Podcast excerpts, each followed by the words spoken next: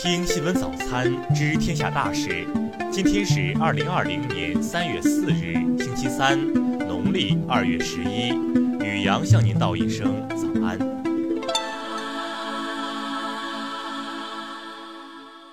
先来关注头条新闻：日本奥运大臣，奥运会允许推迟至年底，但会尽全力保证如期开幕。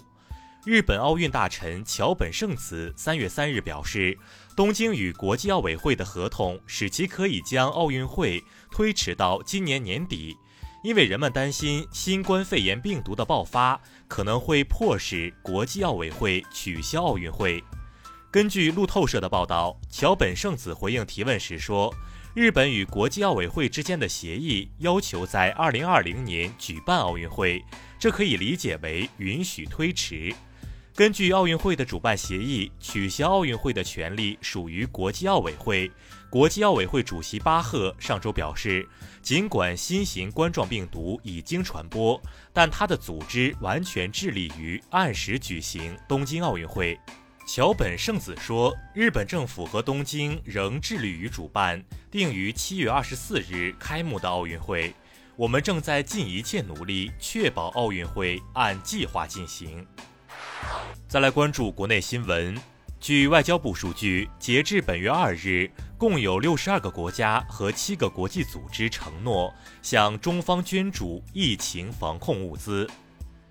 国家税务总局昨日表示，直接向承担疫情防治任务的医院捐赠应对疫情物品，允许企业所得税和个人所得税税前全额扣除。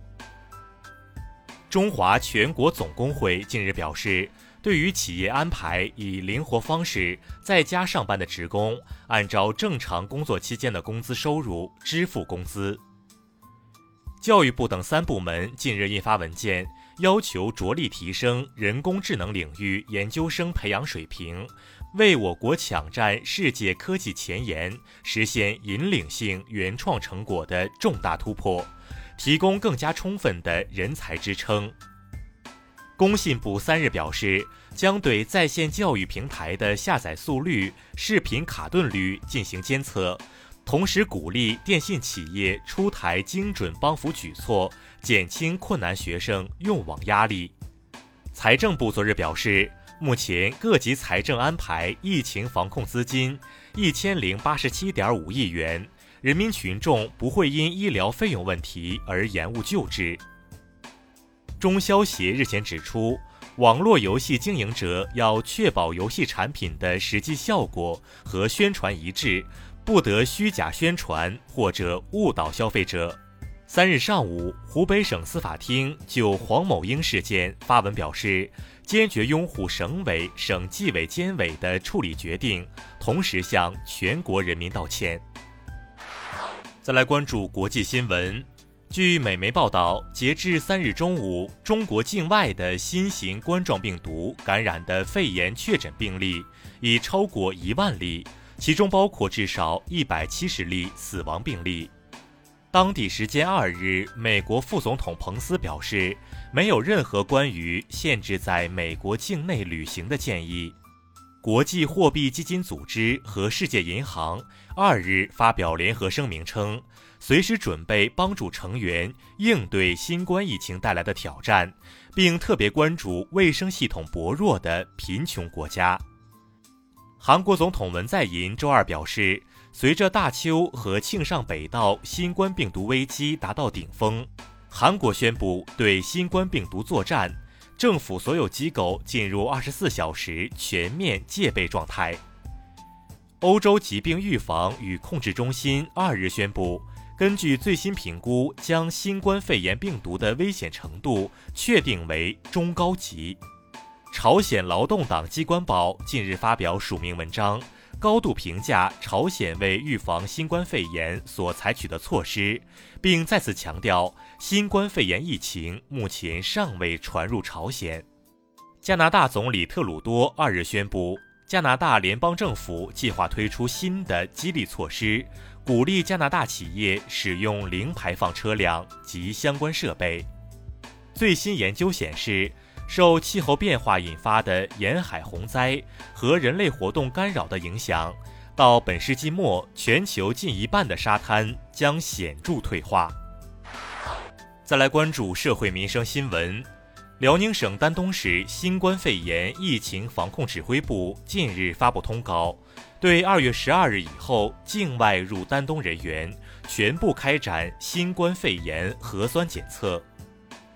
天津市卫健委日前消息，天津市第二十例一百二十一例确诊病例出院后，对其继续集中隔离观察期间核酸复检为阳性，已转入市海河医院观察。甘肃省卫健委日前消息，截至本月一日二十四时，全省八十九个县市区因连续十四天无新增确诊病例，全部成为低风险区。